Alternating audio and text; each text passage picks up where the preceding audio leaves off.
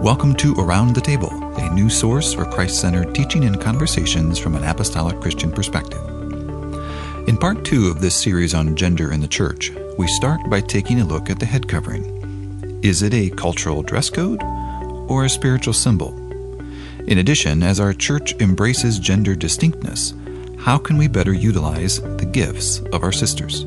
This presentation is by Elder Brother Frank Sauder and was originally delivered to the Roanoke Church. Now move on to the next two subtopics. Utilizing our distinctness and embracing our distinctness. Utilizing our distinctness. How can we better utilize our distinct differences as men and women, embracing our distinctness? The head covering being a symbol of gender distinction. We as a church have always practiced the head covering as a symbol of gender distinction. And it is out of sync with the world and with Christianity in general. And undoubtedly,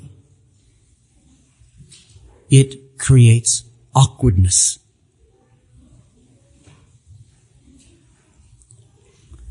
Across the world, the head covering was practiced by virtually all denominations until the past two generations. It was embraced by the early church. After the Reformation, it was continued to be embraced by Martin Luther, John Calvin, Charles Spurgeon, Matthew Henry, Harry Ironsides, Charles Ryrie, to name a few. In fact, until the 20th century, almost no theologian taught against the head covering. Unfortunately, our current culture has directly linked the head covering concept to the world's view of submission. In other words, the head covering is the sign of oppression and subjection. And that puts you sisters sometimes in a difficult and awkward spot. For example, in the 1960s, the National Organization of Women had a national unveiling. And I say this especially for you younger people because you're not aware of how things were so different just a few generations ago. This is a statement from the National Organization of Women in the 1960s.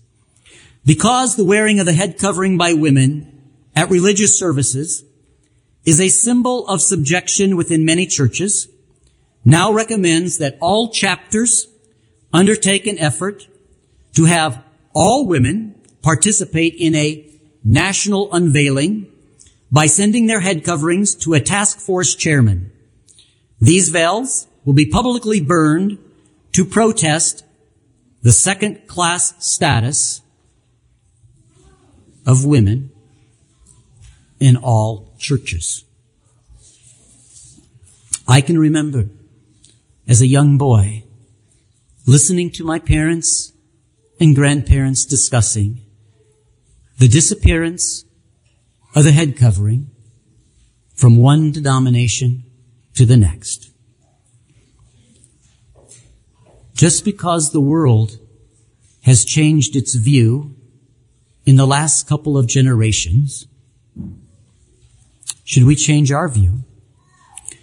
Where there is conflict between scripture and culture, scripture has to supersede culture and not vice versa.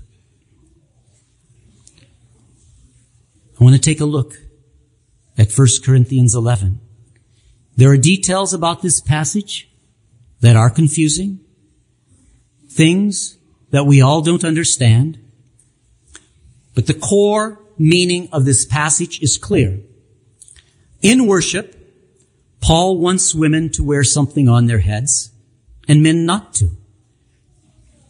While theologians today disagree on how this is to be interpreted in today's culture, they all pretty much agree that this is Paul's position. And the second point I want to make, it's not an obscure passage. Among the New Testament symbols given in scripture, and there are very few New Testament symbols. There's a lot of Old Testament symbols, but very few in the New Testament. The passage on head coverings is one of the lengthiest passages on symbols and contains multiple supporting statements that Paul provides one after another. And so let's open up our Bibles and we're going to go through 1 Corinthians 11, verse by verse.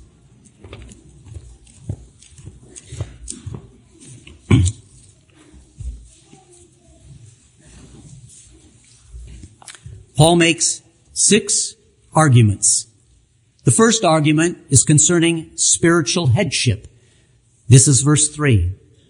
But I would have you know that the head of every man is Christ, and the head of the woman is man, and the head of Christ is God. Have you ever thought how he organized this? If you and I were to organize a sequence on headship, what would we do? We would put God, Son, man, woman. Just a very hierarchy line like that. He doesn't do that. He places the head of the woman is man in the middle. Why does he do that? To show that women are not inferior and men are not superior. We talked about that of the relationship between God and the Father. The relationship between man and women. There's not superiority, inferiority. In a healthy marriage, headship should be imaged in this way. God the Father and Christ are united and equal with the Father leading and Christ responding. If a man treats his wife as though she is below him and not one with him, he images the ancient heresy that Christ is inferior to the Father and not one with him. I want to read that again. If a man treats his wife as though she is below him and not one with him, he images the ancient heresy that Christ is inferior to the Father and not one with him.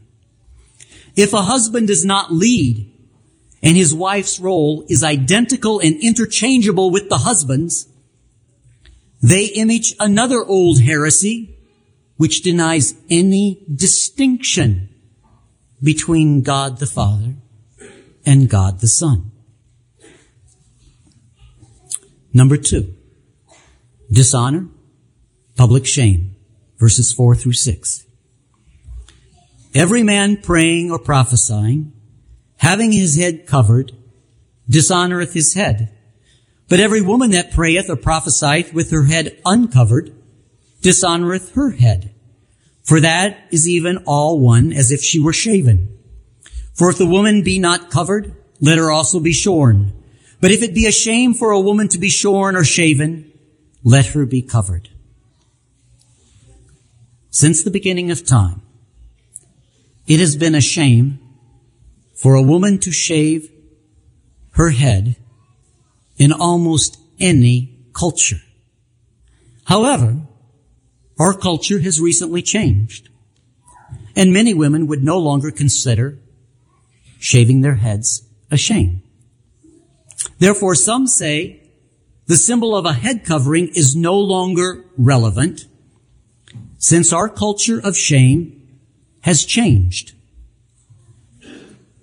Is that a legitimate argument?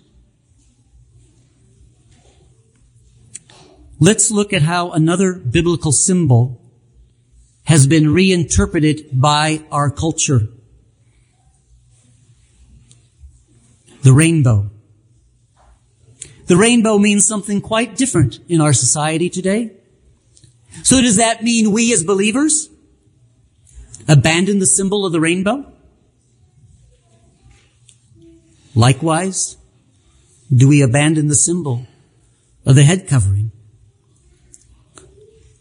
It's a dangerous path to go down. What we need to do is explain the symbol. Number three, creation order, verses seven through nine. For a man indeed ought not to cover his head, for as much as he is the image and glory of God. But the woman is the glory of the man. For the man is not of the woman, but the woman of man. Neither was the man created for the woman, but the woman for the man. Paul does not argue from fall or original sin, but from creation from the beginning of time, where God emphasized when we read in Genesis 1 that men and women are equal but distinct. When God made man, he created him from dust. He created woman from man. Therefore, man in worship without a head covering is glorying in God. A woman with a head covering in worship is glorying in that God made her from man, but distinct from man. Number four, because of the angels, verse 10. For this cause ought the women to have power on her head because of the angels. We don't understand this verse completely. But for some reason, angels are impacted. Although we don't understand this verse, does that mean we should abandon it? If anything, this verse tells us that Paul's defense of the head covering is beyond just culture, but it's something heavenly, eternal. Then we come to verses 11 and 12. And Paul just puts this here in the middle in case we get sidetracked, I think, to think that men and women, that they're inferior, superior, that, to emphasize that we're equal. Because here in the middle, he brings this point again of equality. Nevertheless, neither is the man without the woman, neither the woman without the man in the Lord. For as the woman is of the man, even so is the man also by the woman, but all things of God. Number five, because of nature itself. Verses 13 through 15. Judging yourselves. Is it comely that a woman pray unto God uncovered? Doth not even nature itself teach you that if a man have long hair, it is a shame unto him? But if a woman have long hair, it is a glory to her, for her hair is given her for a covering. Paul uses the word, doth not even nature itself. Because this was the nature that God put into mankind. Now while women's and men's hair length has changed over time, it is rare to find a culture where men's hair has been traditionally longer than women's hair. This is throughout the centuries until our recent generation. It is interesting to note that Paul's term, doth not nature itself, identifying this is what God puts into us when he made us, is the identical argument that Paul uses in Romans 1 against same-sex relationships. Point number six. Church tradition. Paul begins his talk on head covering in verse 2 with church tradition and ends it with church tradition, verse 16. Verse 2 he begins, Now I praise you, brethren, that you remember me in all things and keep the ordinances as I have delivered them to you. When Paul introduces the passage on head coverings, he praises the Corinth church that it's one tradition that they do well. We know later on as he goes through chapter 11, he speaks about things that they don't do well, such as communion. And then he concludes the section on head covering saying this is a universal church practice. Verse 16 reads, But if any man seems to be contentious, we have no such custom, neither the churches of God. This can be a hard verse to understand in King James. I will read it in the Amplified version. Now, if anyone is inclined to be contentious about this, we have no other practice in worship than this, meaning the head covering, nor do the churches of God in general, referring to all the early churches. So what should our response be when a long-standing practice, the head covering, which is one, clearly stated in scripture, and two, was universally embraced throughout church history is no longer embraced. Because the last couple of generations of churches within our American and Western societies have abandoned the practice due to current cultural objections. Should we follow this same line of reasoning? As I mentioned before, this is a dangerous path to go down. Today, even a greater tenet of Christianity, that of marriage is only between a man and a woman, is being abandoned for the same argument that is used against the head covering. Our culture has changed.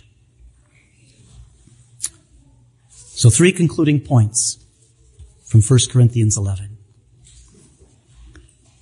The head covering is a spiritual symbol. It is not a cultural dress code. Number two, Paul clearly wants women to cover their heads in worship and men to remain uncovered. He's passionate about it and gives arguments from every view possible. He argues from creation before sin ever entered the world. He argues from nature, what God has instilled into man from the beginning. He argues from culture. He argues from church tradition and he argues from the heavenly and the eternal. Point number three. While man has used our current culture to argue against head coverings, because of Paul's multifaceted approach, it is difficult for us to say that the head covering is no longer relevant. Move on to topic three. Better utilizing our gender distinction. At the beginning of the talk, we discussed that men and women are equal before God, but distinct. We also discussed how God designed men. God designed man to lead in the home and in the church.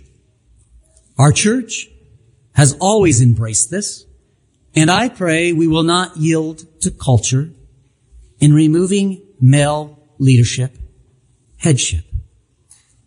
Once again, headship is not based in superiority or control, but sacrificial love. As Christ, the head of the church, gave gifts to his body, husbands and anybody who's in leadership are to mirror Christ and while we cannot give gifts to others, what we need to do is draw out the gifts that God has given within our family units and within our church. And this is something we need to do a better job within our church. As a church, we need to do a better job of embracing the gifts that sisters bring to the body of Christ. This past January, this was one of the discussions at the elder forums. There were several sisters that came and talked.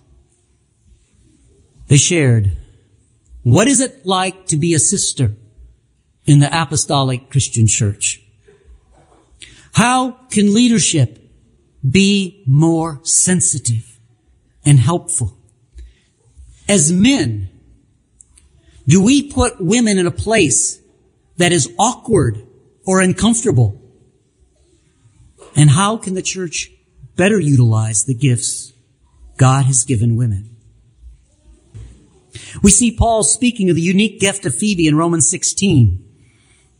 I commend unto you Phoebe, our sister, which is a servant of the church, for she hath been a succor of many, helpful to many, and myself also. So there's points I'm going to talk about today, just briefly cover of ways we can do a better job. Counseling engaged and young married couples. This has traditionally always been done by the elder of the church. This summer, Brother Tom changed the way that is being done. It's being done by couples, husbands and wives. The ministers and wives and several couples from the church are involved going through the ACCF's binder on marriage topics. You know, marriage is bringing a man and woman together. I alone can't speak to that. You as women need to speak and join in on encouraging engaged and young married couples I can't talk.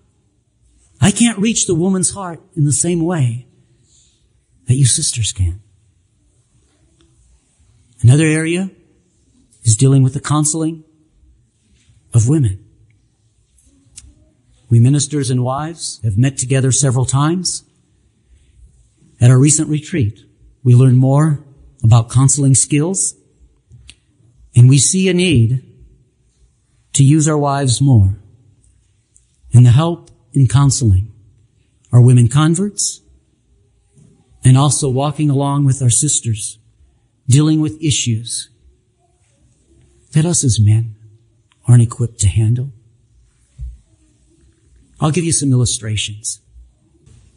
When a young woman has been sexually abused, what's her level of comfort of coming to talk to me about it?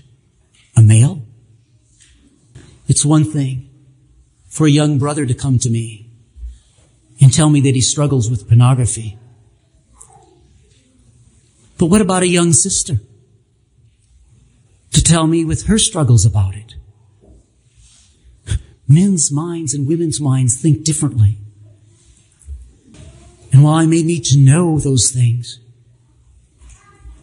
it's a woman that needs to walk alongside, dealing with eating issues or marriage difficulties. We need to use our women more to walk alongside. In conclusion, I'm thankful that our church throughout its history has held on to the concept of men and women being equal before God, but distinct in their roles. We as a church have not been perfect, but we have held on to the biblical understanding of what submission really means. And I can tell you, where there was misunderstanding of this term, where it was not embraced, I have seen elders go back seeking forgiveness where they have turned their heads on an abusive relationship. And I have also seen individuals removed from leadership when they became domineering.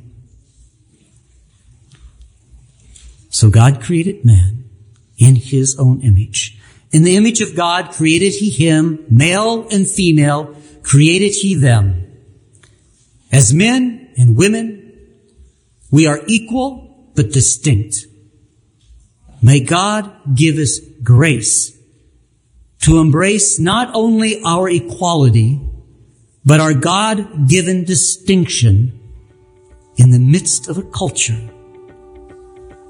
where distinction is quickly eroding. Thanks for listening. And if you have comments on Around the Table or ideas for future episodes, let us know. In AC Central, go to the Settings menu, select User Feedback, and when the web page opens, click the Feedback on Around the Table link. Around the Table is a production of Onward Media, a communications ministry of the Apostolic Christian Church of America.